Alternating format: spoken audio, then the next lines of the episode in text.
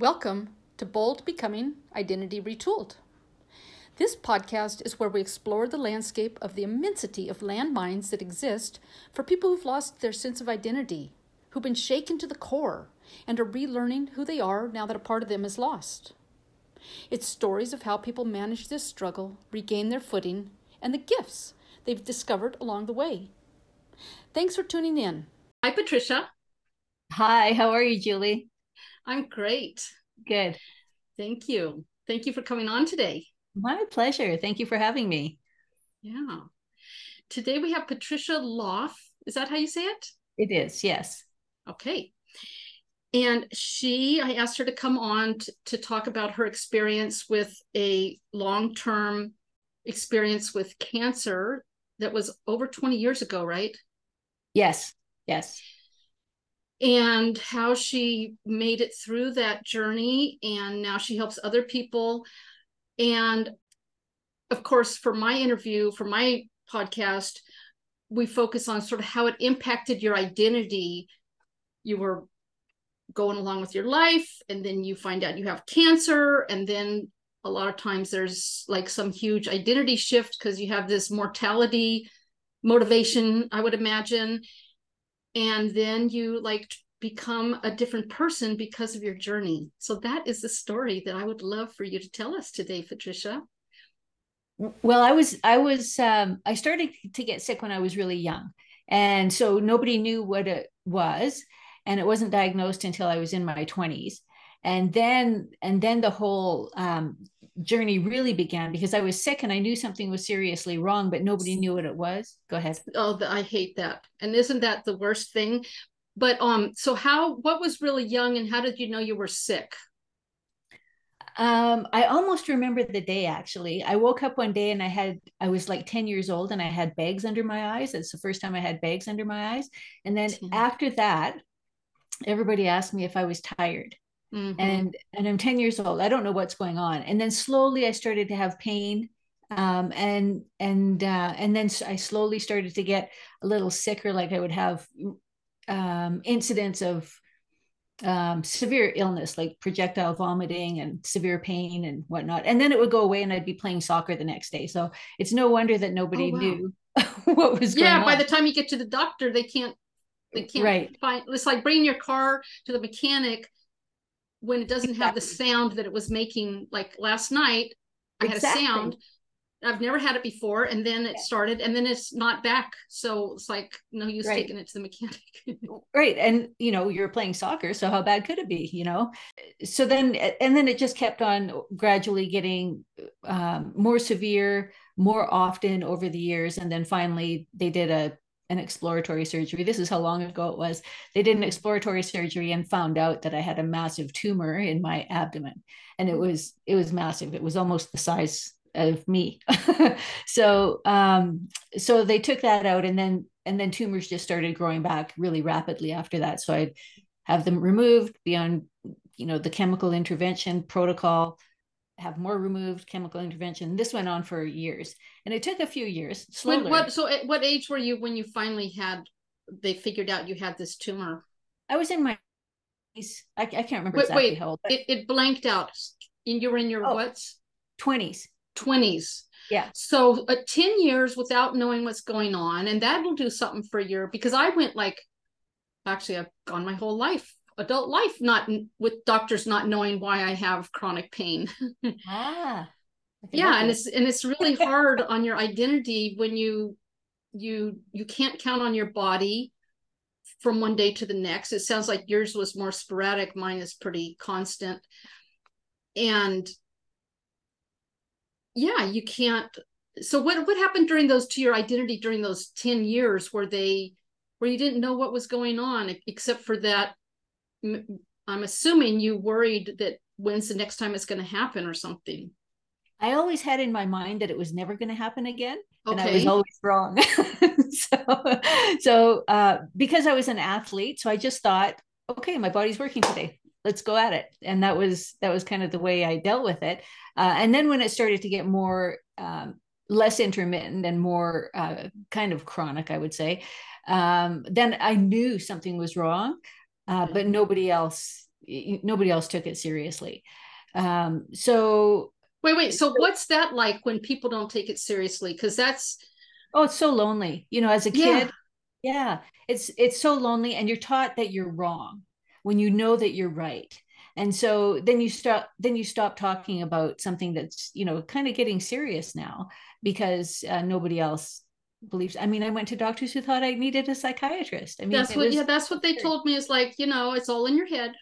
Yeah yeah. No i don't so, think so. Yeah so um so yeah that and that went on. And you and i felt like a failure too because i couldn't get like i was really just close to the top of my game athletically and i really couldn't make that last uh that last hump uh, because my body wasn't there I, I just couldn't i just couldn't push my body that far.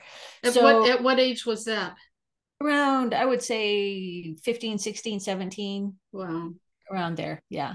Yeah and so then so then we you know graduate into the 20s and something definitely is wrong and and you know they were trying to preserve as many body parts as they could by just removing the tumors and then it graduated into guess what we can't preserve your body parts anymore. So stuff started to be removed out of the picture and um because uh, the cancer tumors has invaded the the body parts too much oh yeah oh yeah um, so, so, is this considered metastasized at this oh, point? Oh yes, yeah, it was. I think. Um, yeah, I don't. I don't really remember details as many details from back then because it's like that's a whole other person. Talk about identity identity transformation. That's exactly what happened.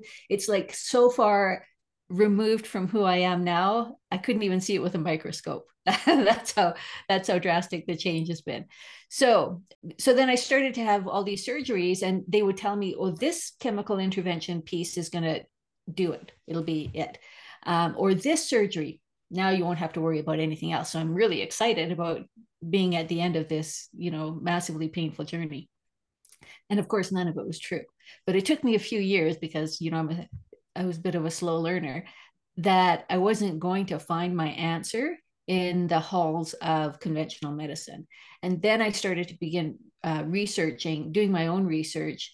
Um, and even then, I went down the wrong trail. I was researching disease, I wasn't researching disease Wellness. reversal. I wasn't researching healing. I was, I thought if I knew enough about this whole uh, disease process, I'd be able to figure out a way to not have it right and the the cause right? No i was i was researching the disease. The disease right but if result. you if you research the cause then you can yeah. have a way to reverse it. That's that's what i thought and i thought it would be found in the path of the disease like the disease path. It's not because uh, i mean you could go down that rabbit hole um, for eternity and you would still never find what it is that you need to know. And so uh, I I kept on going. I kept on having surgery, kept on having chemical. Wait, wait, wait. So oh. just for the audience, because a lot of people, I mean, that is what people they they Google the disease. So what is that rabbit hole, and why isn't it that they're going to ever find what they're looking for? Because even the onset of disease is the end. It's not the beginning. Something else is at the beginning. So way before you get to disease, uh, there's something happening. And I didn't find this out until later on, but I started at uh, the disease onset. Like, how does this all this whole process goes? And it, you know, it's a deep rabbit hole, and it's fascinating. Like, I was a science geek, so I thought, yeah, let's let's eat this up. Uh, but the answer is not found in the disease itself, or even the onset of disease. It starts way before that.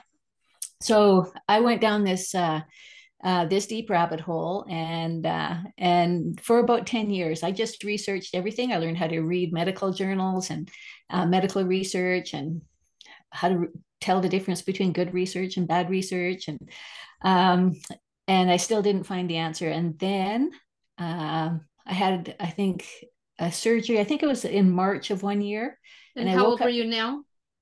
Um, i'm in my mid to late 30s and yeah and so i and, and i could feel after i woke up from that surgery i could feel the life draining from my body and i thought this was the last surgery i'm ever going to have because i knew i would never i'd never last through another one i'd already been dead on the table a couple of times before this this was a turning point for me to not have any more surgery so about three months later Wait, wait. So what does it feel like to to have the life draining from you?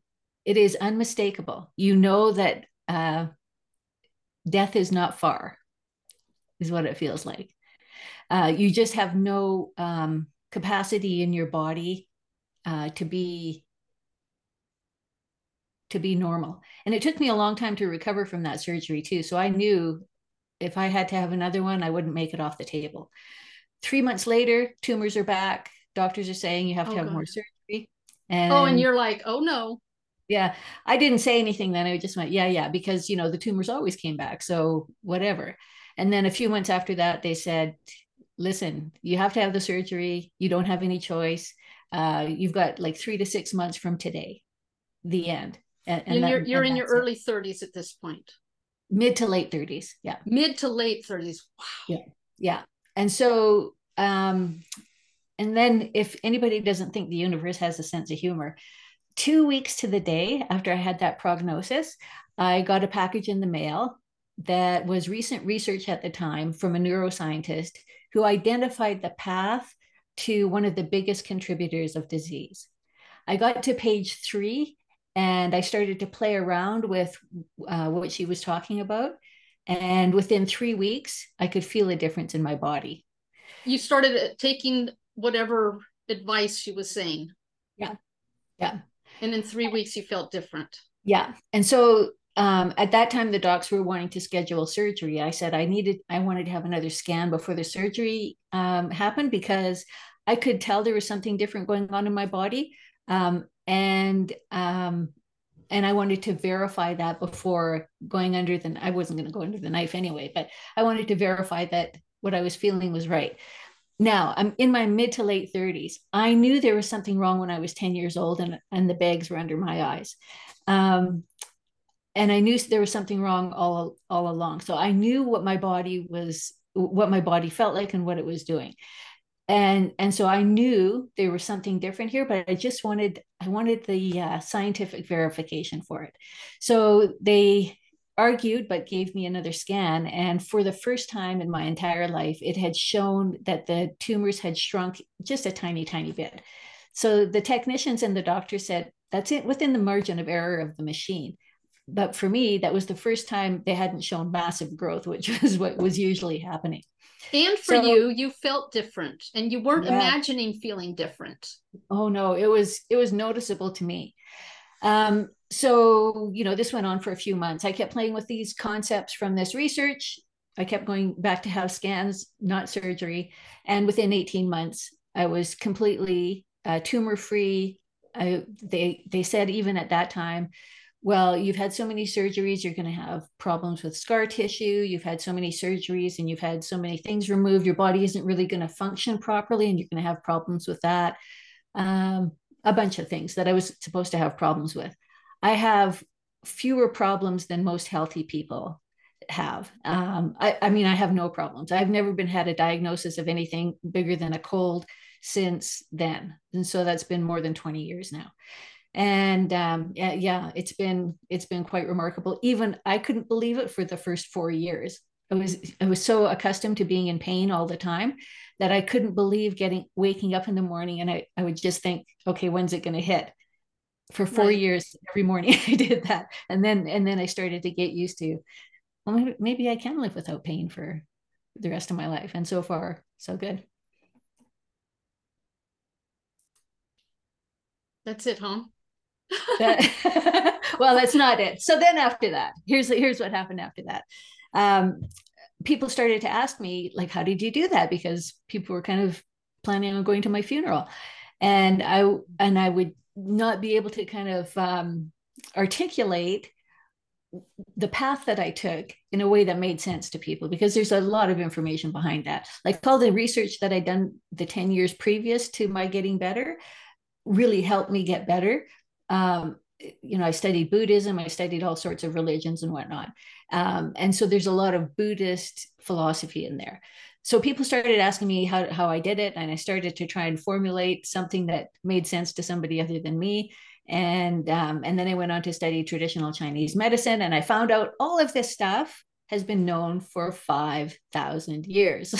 so so nobody reinvented the wheel but what that neuroscientist did her name is dr candace pert is she identified the candace who?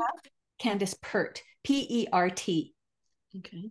She she was a neuroscientist. She's passed away now. Um, but what all she did was identify the chemical path of what was known for 5000 years.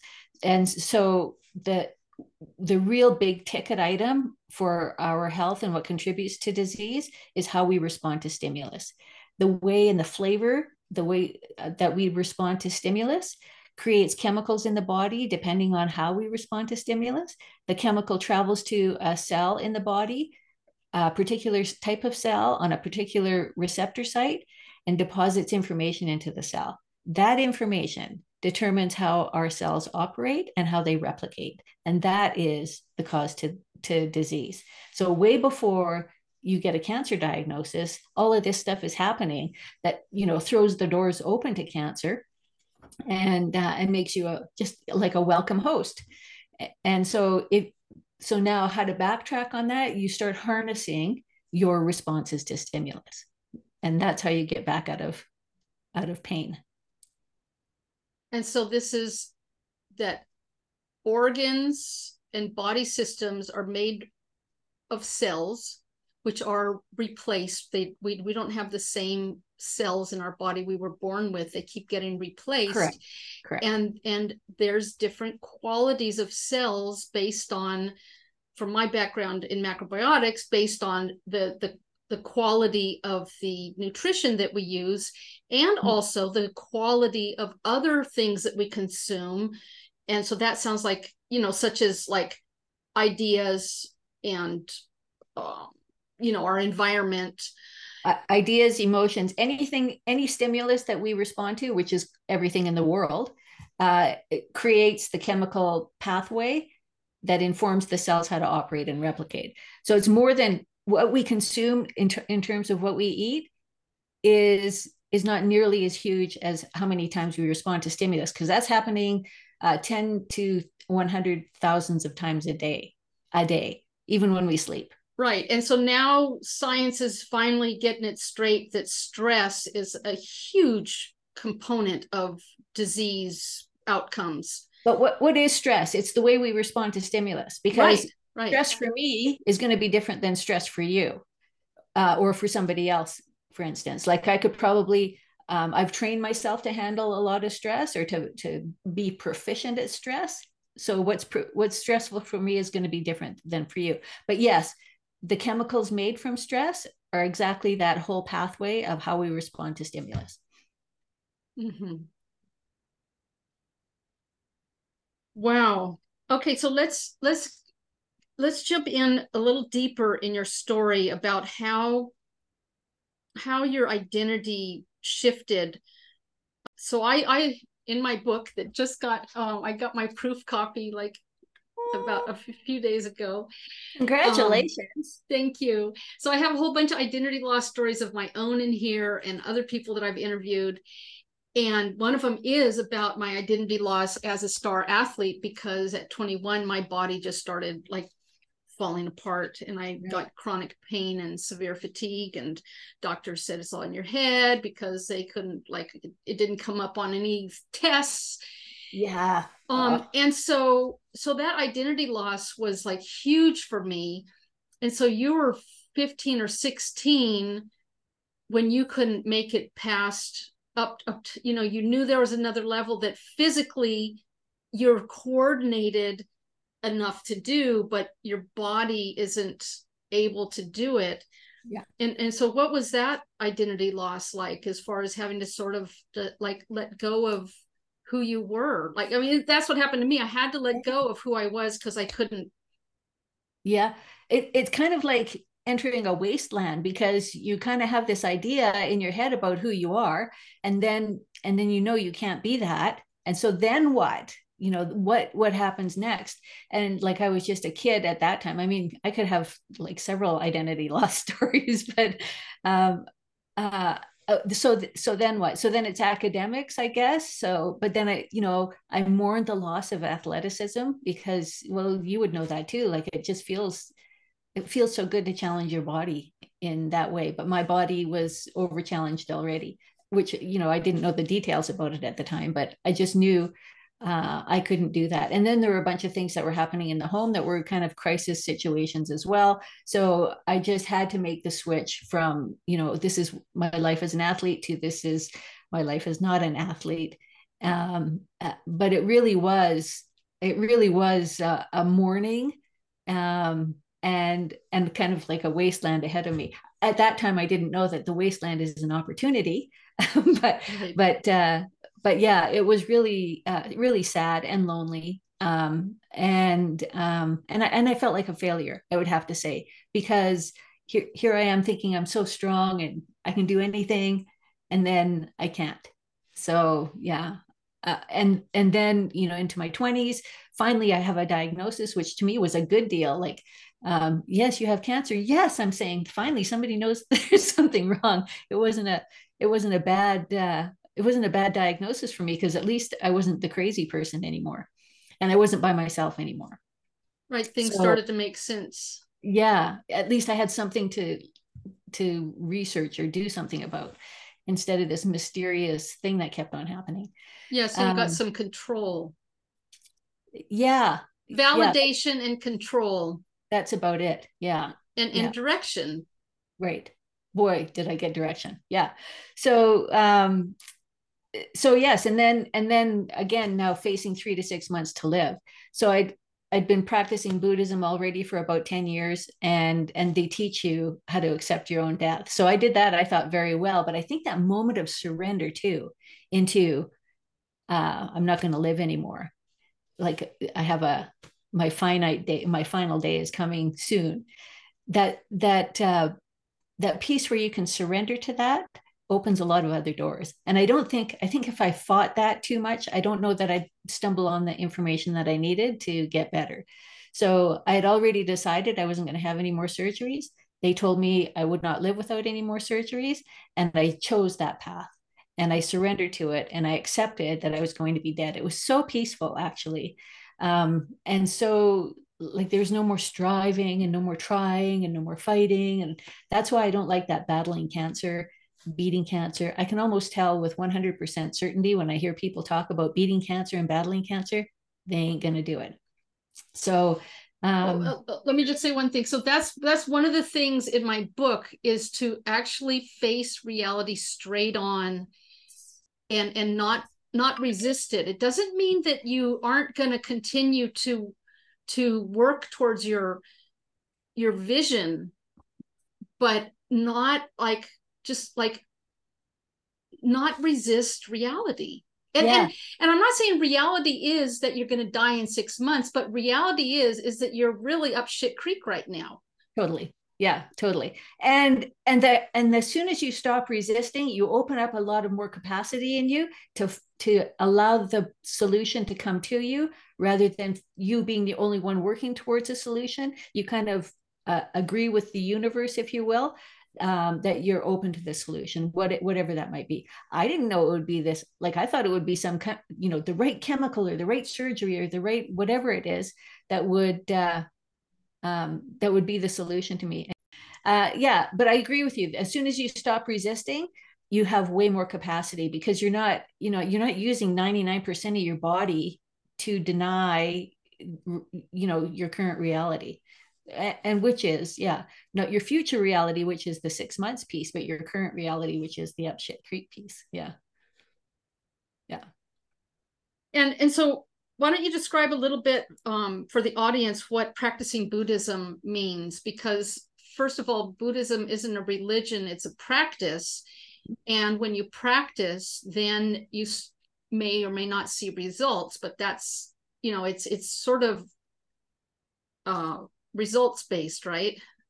I think if you practice you can't help but see results. Um, if, if, you're if you're practicing well i mean meditation is part of it because it puts your mind in a different kind of realm.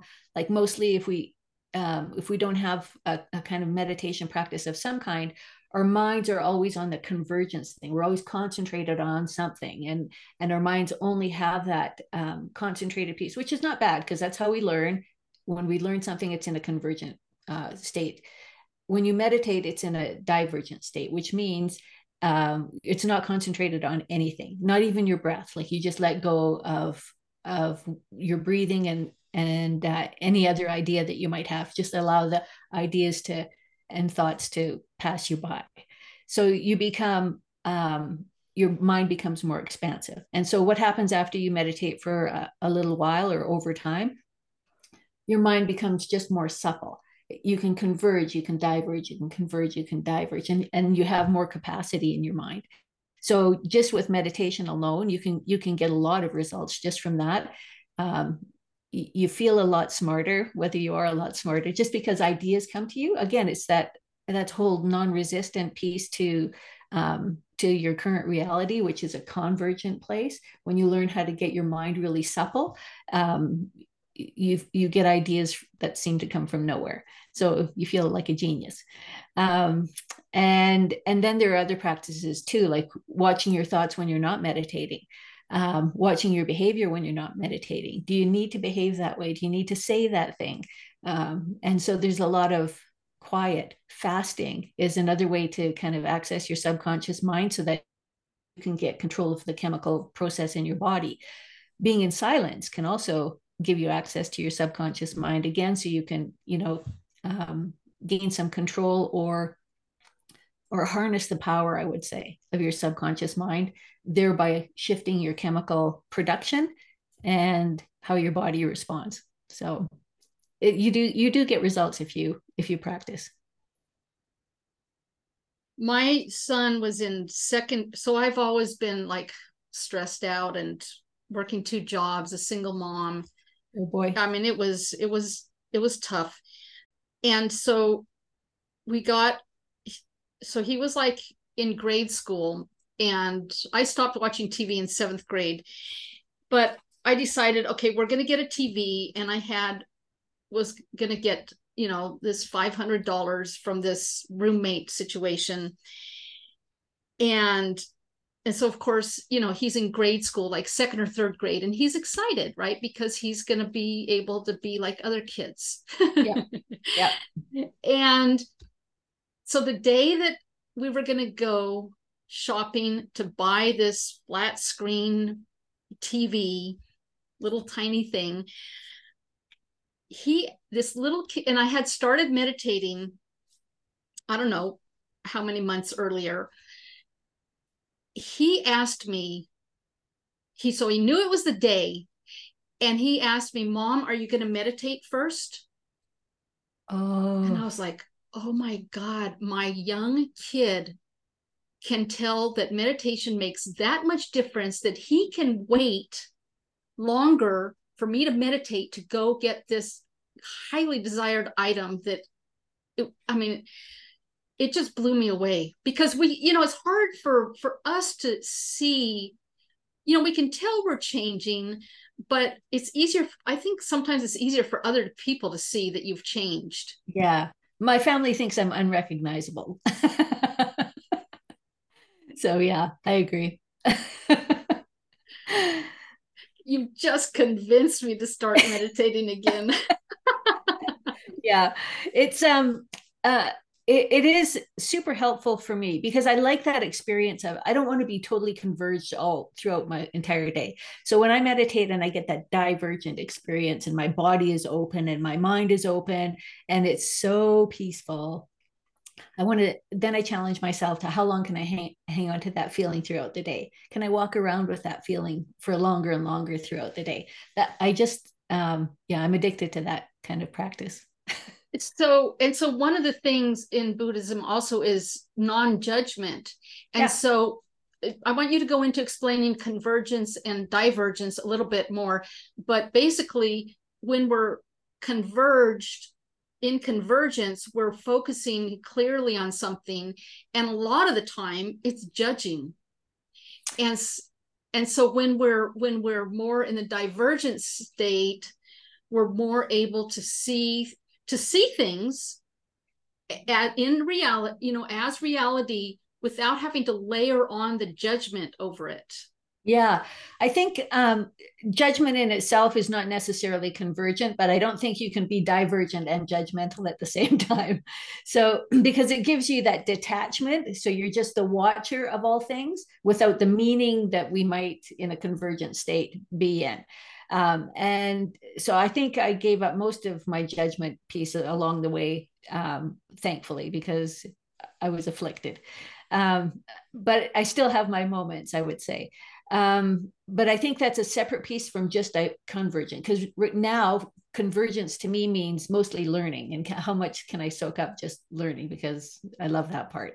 Uh, but it's still convergent and and only a one dimensional state for the mind. So you know I still like to have both.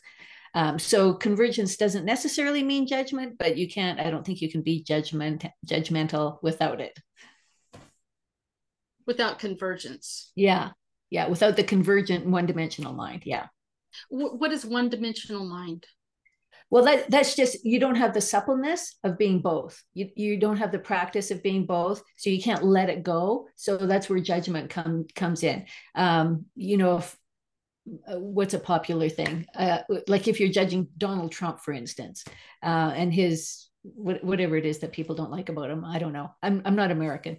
Um, and so so that's a lot of judgment. But you can let go of that i mean because that's damaging to your body too because if you're producing those chemicals that cause you to judge judgment is um, is not a positive thing. Even if you think um, gosh i love those flowers then you're attached to this love of the flowers. And so if they're not there anymore then do you have a loss? That that's that's the kind of thing that you get to examine when you're studying buddhism. If i if i love a thing am i attached to it? And so that if it's not there do i feel a loss because it's not there? If i'm judging donald trump because of whatever it is people don't like about him i can't remember what it is um, then i'm attached to this dislike of him and so and so if he's if he is there then then all of a sudden it triggers something in my body that i'm not in control of. So therefore donald trump has control over me or the flowers have control over me. And and then they control my chemical production which causes the cells to operate and replicate in a certain way. So you're you're reminding me of that book about water and how when you look at water and you are thinking loving thoughts yeah. then they look with a microscope at the crystals and they're these beautiful things. And when you're looking at the water with hatred or some really negative thought they come out when they you know take microscopic pictures the yeah. water um molecules or whatever they are that they're taking the picture of is is very it's not beautiful actually at all yeah dr emoto um i can't remember what his last name is but yeah i've i've seen those studies and and more have been done too. There's just lots of studies that prove that um, our our words and our images of things make a difference. And in fact that's one of the rules of the mind. Your mind will um, respond to the words and the pictures you give it. The problem though is most of our mind is the subconscious mind and yeah. so we don't know what words and pictures we're giving it. So that's why Buddhism is so useful because you can gain more access to the subconscious mind. And when I went on to study traditional Chinese medicine, Qigong is one of the branches of traditional Chinese medicine, and it really works on uh, how the mind works and, and the results that you get in your body from the use of your mind. So, so then at the end, when when you get really good at using all of these pieces of ourselves that we should be taught in school by the way not uh, not like in your 30s or 40s or on your deathbed. Um, when you really harness all of this power that's already in your body uh, instead of being the one that's uh, responding to stimulus you become the stimulus that the world responds to. And so then you can just kind of touch an idea um, like you know, I want to help that person. And then you have the opportunity to do so. Eh, or touch another idea like, um, you know, p- peace and happiness for this person and and you get a result from that instead of being pummeled by you know the millions of pieces of stimulus that are out in the world you become the stimulus you stop responding to that then you design your responses to the world uh, then you become the stimulus the world responds to. Wow. so, um, before you tell us more about what you do and who you help with this these kind of things, let's let's get your a, a nutshell um, snapshot picture of your identity, like when before, like when you were ten, and you were you didn't quite know that you were going into these decades of really tough stuff and then at the, at your sort of lowest point your identity then and your identity now who you've become. Yeah so that's a that's a metamorphosis and probably many of them throughout the years. So when well, i was right, yeah. Yeah so when i was 10 i was extremely shy like really really shy. I'm still really shy actually.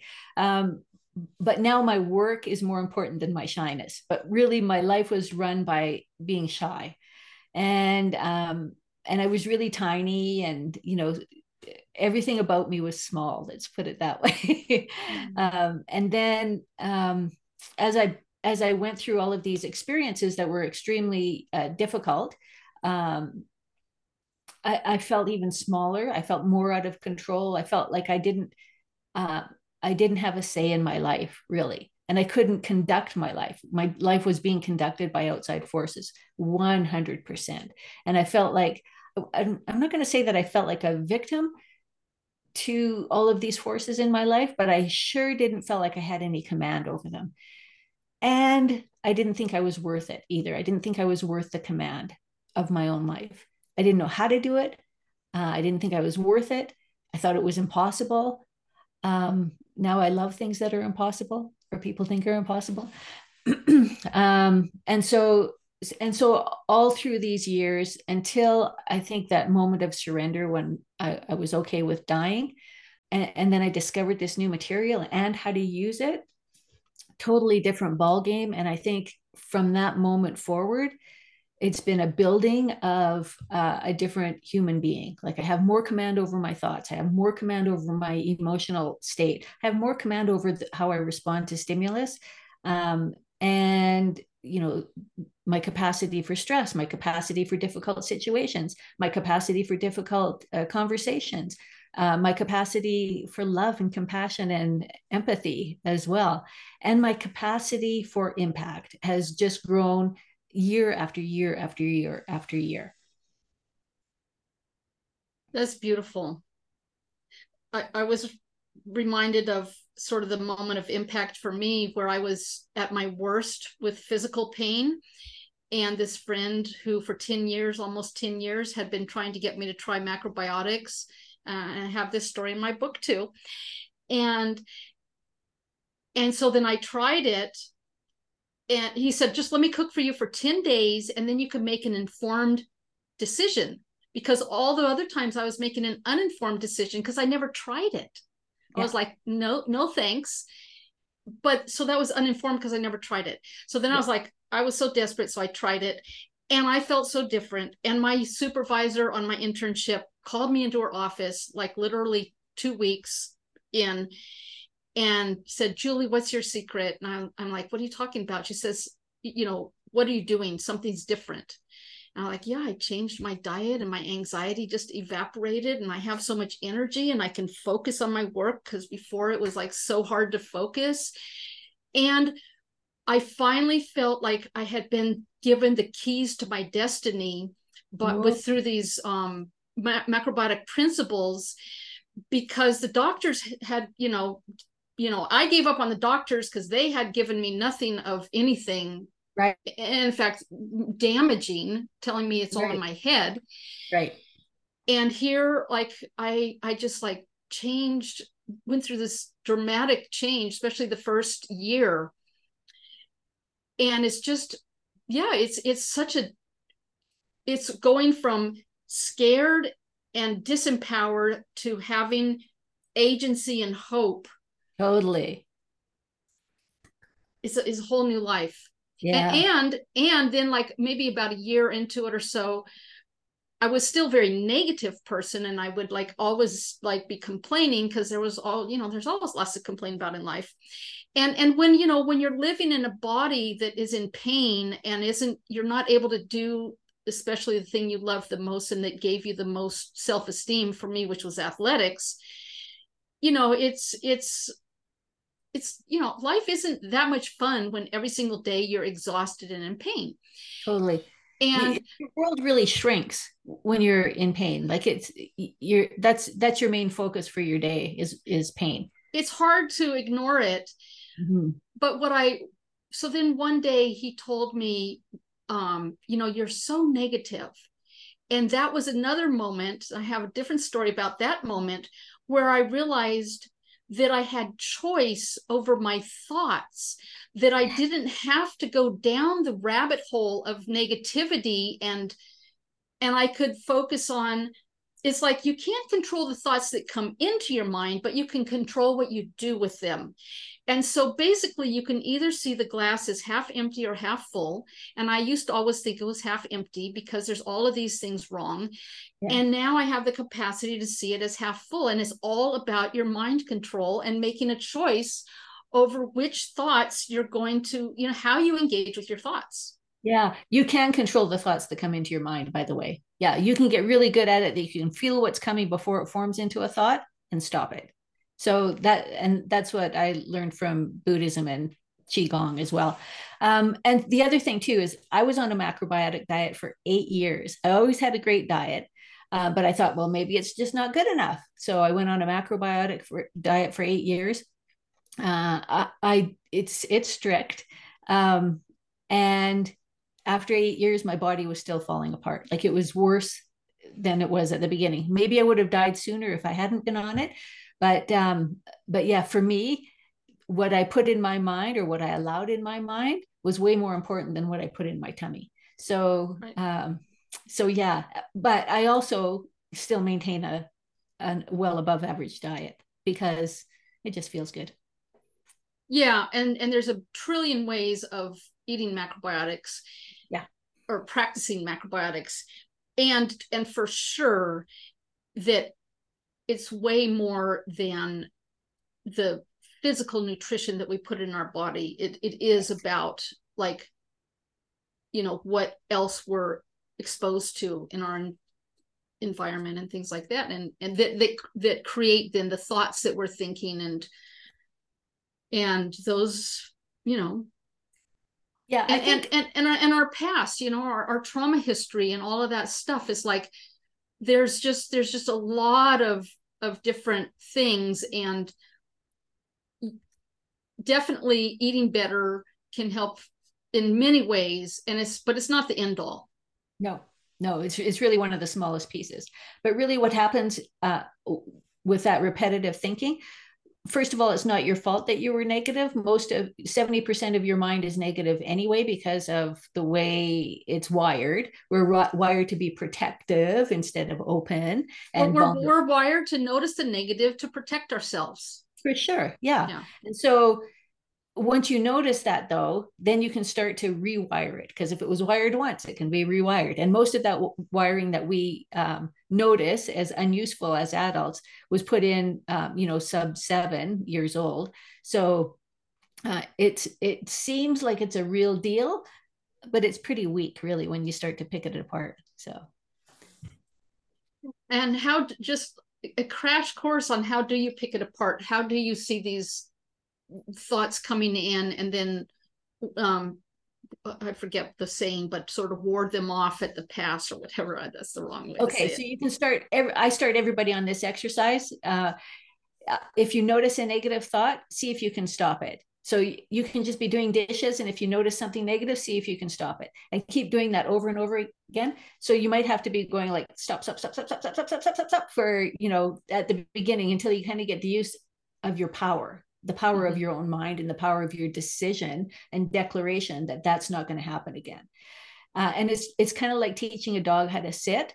Uh, it's not going to do it the first time, or maybe the first 12 times, or maybe the first 100 times, but it will do it if you keep at it. So it's the consistency piece And so you might wander around for a couple of days and think this this isn't working.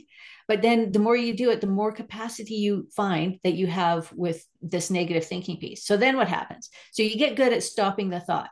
Um, so say, you know, oh, my mother did this to me. Stop that. Stop that. It doesn't matter what she did, you know, 400 years ago. Uh, stop this, so stop that. You're saying stop, but you're not saying replace it with something else? Do not replace it with something. That's a myth uh, because you don't want to replace a subconscious repetitive thought with a conscious notion. It's not going to penetrate the subconscious mind. But what will happen is if you stop the pattern of thinking and don't replace it, is your true nature has room to bubble forth. And your true nature is joy. And joy produces the chemicals of healing. So don't replace it with anything. It's just a stop and and repetitive. You, you so you might have to work at it depending on what kind of mind you have. There's a whole science behind that as well. Um, and then what happens when you get kind of good you don't even have to be super good at it but if you get kind of good and if you're meditating at the same time it helps by the way if you get kind of good at it and you're able to stop thoughts and you can feel that you've got some capacity there with stopping some thoughts, then you can kind of feel the notion happening before it actually develops into a thought. And then you can say no there. Like so no, your your, your intuition is freed up to tell oh, you yeah. So for you, I mean, your intuition's always there, but you're freed up to notice your intuition telling you this is about, this is yeah. on its way your and, body will tell you the feeling or if you when you start to stop the thinking uh, your body starts to tell you the feeling that precedes the thinking. And then if you can if you can notice that feeling then you notice the thought before it forms into something and you can go oh we're not going there anymore. Nope nope nope nope nope nope. So so you do have the capacity about what's going on in your mind wow. even in your waking in your waking hours. Well i would think especially in your waking hours yeah well, i mean uh, in your waking hours outside of meditation is what i meant. Oh yeah. okay. Yeah. Because like the mind you can think about eating a lemon and you can start to feel what it's going to do to your exactly. mouth. Exactly. Uh, i can give you a little trick to do. So find the find the line at the bottom of your palm or the top of your wrist the major line. Yeah. So and then match it to the other one on this on the other hand. Okay and then hold your hands up. Let me do mine. And then hold your hands like this, in prayer position. And do you do you one set of fingers look shorter than the other, even by a tiny bit? Mm, no. Well, yes. On my forefinger, yes. Okay. And which hand has the shorter finger? Left. Okay. So now I want you to put your left hand up in the air. I'm going to put my right hand because my right hand fingers are shorter. And close your eyes. Okay. And now I want you to feel and see your fingers growing and growing and growing. You On can the left hand. Them, yeah, you can feel them growing way up into the ceiling. You can feel them touching the ceiling and tickling the ceiling. Yeah. They just keep growing and growing and growing. They're going right through the ceiling of your building there right through the roof of your building and you can feel them touching the outside air and they just keep growing and growing and growing and growing. They're growing way out into the sky. You can feel them touching the clouds. You can feel the moisture of the clouds on your fingers and they just keep growing and growing and growing.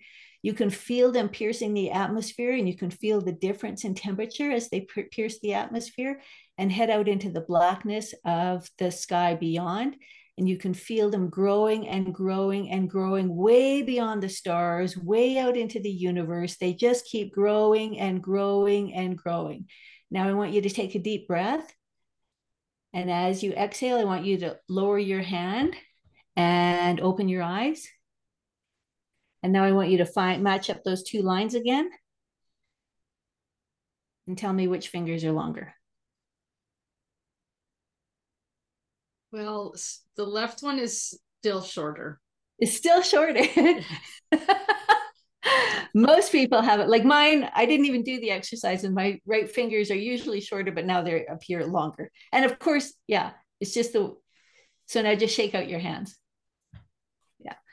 So most people who do that, you've just probably got a, a more of an analytical mind behind your I, am a very highly detail oriented person and the poor layout person for my book i was like you know you got to leave some space between this word or there's too much space between this word i i i see things down to like a 16th of an inch which is which is good on, of an inch. so really what happens is if somebody has you know there's the creative mind and the more analytical mind and then there's um, a piece in between both of those pieces. Like to get to the subconscious mind from the conscious mind us analytical people might take a little bit longer but our experiences can be more profound. Creative people kind of have the facility to get there quicker but their experience can be uh, delayed a little bit. So you and i you and i would probably be more impacted um, by the work that I do um, than a creative person. But they, I mean, they get there, and I know quicker ways for them to get there. But they live in that in that realm of back and forth uh, so well that they don't have the biggest impact uh, as you and I might. Because they're already sort of they're they're swimming in the water, and so they don't see it because it's right. already sort of there. Yeah, but they okay. but the use of it uh, doesn't come to them as well as it would for you and me. Interesting. Yeah. Well, this has been absolutely fascinating. And why don't you um, give us more information about what you do, who you help, and where people can find you online? Uh, you can find me online on my website, patricialoff.com. Um, L O F F. L O F F, yeah. Uh, and who do I help? I help anybody who's not well um, mostly I work with cancer, uh, people diagnosed with cancer, because that seems to be such a big mystery. I'd love for it to be just, um, you know, normal every day to go stage four to stage none, uh, but uh, we're not quite there yet. Uh, in fact, I'm having a free masterclass on just that. Uh, I think next week sometime. Uh, and so, if anybody wants in on the masterclass, you can just email me at info at patricialoff.com and I can send you the registration, which should be up any minute. What's now. the name of the master class? Well, what what date is it is it going to be? See if I can get this. H- hang on one second. Uh, I August August 31st, I believe. Okay. From uh, two o'clock to it's going to be a four hour master class from two o'clock until six six p.m. my time, so that's mountain time. Okay, well, all those details we can get. I'm just seeing sure. if I can, if this is going to be after, maybe I'll publish this episode next Wednesday and that'll be before the 31st, but I don't have a calendar. So yeah, no worries. Um, uh, yeah, but if anybody wants in, there'll be another one the week after that. So don't, don't worry if you, okay. if it gets missed. Um, yeah. So if anybody wants the registration link, they can just email me at info at patricialoff.com. And what are they going to what's what are they going to learn? What what's the purpose of the class? They're going to learn the missing information that they do need and they're going to learn why conventional medicine doesn't work. They're going to learn a little bit about qigong and and get to experience um, like their own healing state for instance and how to develop their own healing state. And um, yeah and then the 12 there's 12 major areas of life that are most that most impact our health. And so that if you apply these little principles that uh, we learned um, throughout the masterclass to these 12 areas. Yeah it, it's just um, yeah it's it's a miracle after that is really what it is. So i guess i wanted to ask this earlier that like do you have backlash from the medical establishment saying I, I mean it's just like there's there's this entire like hierarchy of massive thinking and money and profits and i mean modern medicine is got its tentacles everywhere. And you're saying that like for me then in my my background with macrobiotics is i highly respect emergency medicine. Totally and the rest of medicine is kind of missing the boat as far as chronic uh, it, or you know it's a failure. disease. it's a failure. They're not missing the boat. It's a failure. And, okay yeah. and, and i think it's a planned failure. Uh, otherwise they'd be doing a better job. So um and it's planned because they make money off of us not getting better. Right. They have patients for life which is what they're after. Yeah. Yeah. So do i get backlash? I have I have doctors who refer their patients to me. I don't get a lot of backlash because I'm not I'm not uh, diagnosing anything and I'm not treating anything. So um, so no, I don't I don't get a lot of backlash in that area, and, and I'm not that famous. So so you you're know, not we'll, on their radar. Yeah, I'm not I'm not on a lot of their radars for sure. But I also speak at medical conventions. So you know I think if you I think if you kind of tailor what you're going to say to to the proper people mm-hmm. um so really what I do is I talk about my experience. So they they really can't they can't refute that. Right. Yeah. So and then the rest of it, you know, if if they want to, you know, know more, I I bring them in. But um but yeah, I don't start with you guys are a failure. So, in order to get invited to those medical places to speak, you have to like present a certain angle. So, what do you what do you present to them? I start off with my story, what happened to me, and and how and how I learned how to do something better for me, and and I also present it like, um, wouldn't you just love if your patients were participating in their own protocol uh, and and do you think that your patients would get better results if they were participating on their own as well as having the protocol? So I, I do stuff like that. Most of them go, yeah. yeah, because patient compliance is is really bad, really low. Like people they don't even take the medicine. I mean, like large percentages of people don't even take the medicine as directed by their physicians. Yeah, I wouldn't either, actually. But um, yeah, that that's another story. But really, yeah, but it's just it, it, it just proves that they're going that the, the doctors think that they're doing something for their patients, yeah. but it's not, you know. Right. And then I also think that that you can't throw away your medicine until you build your capacity to do something better. Right. And so I think it's irresponsible to just say, you know, I'm not taking this when you don't have something better to replace it and everybody has something better they're just not taught uh, uh, how to use it. And uh, i think that's that's a massive failure as well. Right. So you told us what you do and are, so do you coach people like one-on-one also? Yes. So i have kind of three levels of of service. I'm just kind of switching things around a little bit uh, right now but in I think it's about three or four weeks, I'm having a boot camp, which is a three day intensive um, uh, program that involves you know the whole package being thrown at you within three days three months of support after that and then a year of, of a little bit less or like a community support piece after that.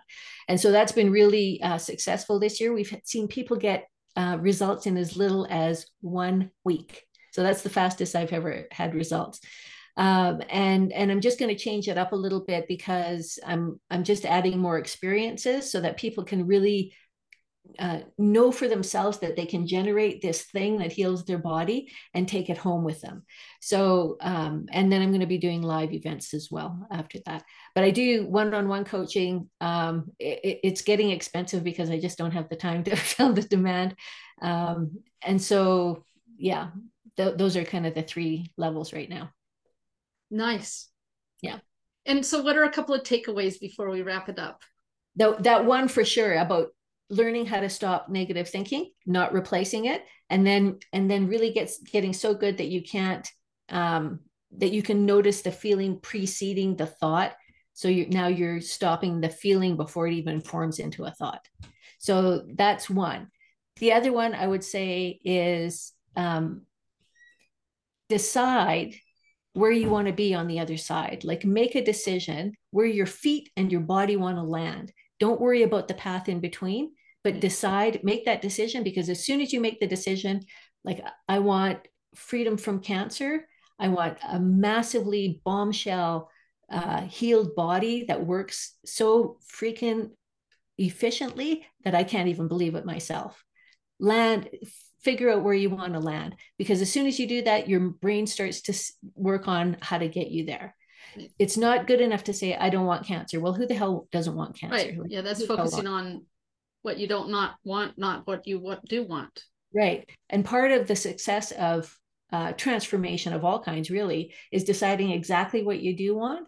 And even when you want it, like I want, I think I can get my body cancer free in three months or six months or 18 months or whatever it is that that you want. But decide that, see yourself there, feel yourself there, and hang on to that vision and that feeling. So, what does somebody like me do that you've been in pain for 40 years? And it's hard to believe what you're saying. I've I've been there. Yes. Um, that's part of the that's part of the decision making. You don't have to know how to get there, right. but you have to decide where you want to be. Like you don't want to be just have no pain. What is it that you want from your body exactly? Your body, your mind, your uh, your you know relationship with yourself. Who do you want to be on on the other side? And if you have to write it down and look at it every day and feel how you're going to feel when you're there. If you can do that plus get rid of all the negative stuff you should start seeing results. Fascinating. Super good. Well thank you patricia you're so welcome thank you for inviting me to join you it's my pleasure this has been really great super and this has been Julie Browne on Bold Becoming. Hey there. The value that you got from this today, take it into your heart. Add value to it in your own life by putting it into practice and growing it to be part of your life, your daily habits, the takeaways that you got from this. Words and thoughts only take us so far. It's implementing on those words and thoughts that will change your life. Ideas are just ideas. Taking action on ideas is where growth happens, and freedom emerges from growth. Freedom from our past invisible binding. We're here to grow and release ourselves from our past constraints. With awareness, intention, and through taking action on new choices, we evolve. In this process, we exalt our pain and suffering into wisdom that empowers us. We all have the ability to transform and become that person we yearn to be. If today's episode added value to your life, please share it with others. And make sure to subscribe to Bold Becoming Identity Retooled. And if you might, take a minute right now and leave a review so that others can find out about this podcast. If you'd like to contact me for one on one coaching or to get on the wait list for my Tough Stories workshop, send me an email and we'll be in touch. Be sure to check out our free Facebook group of Bold Becomers. The link's in the show notes.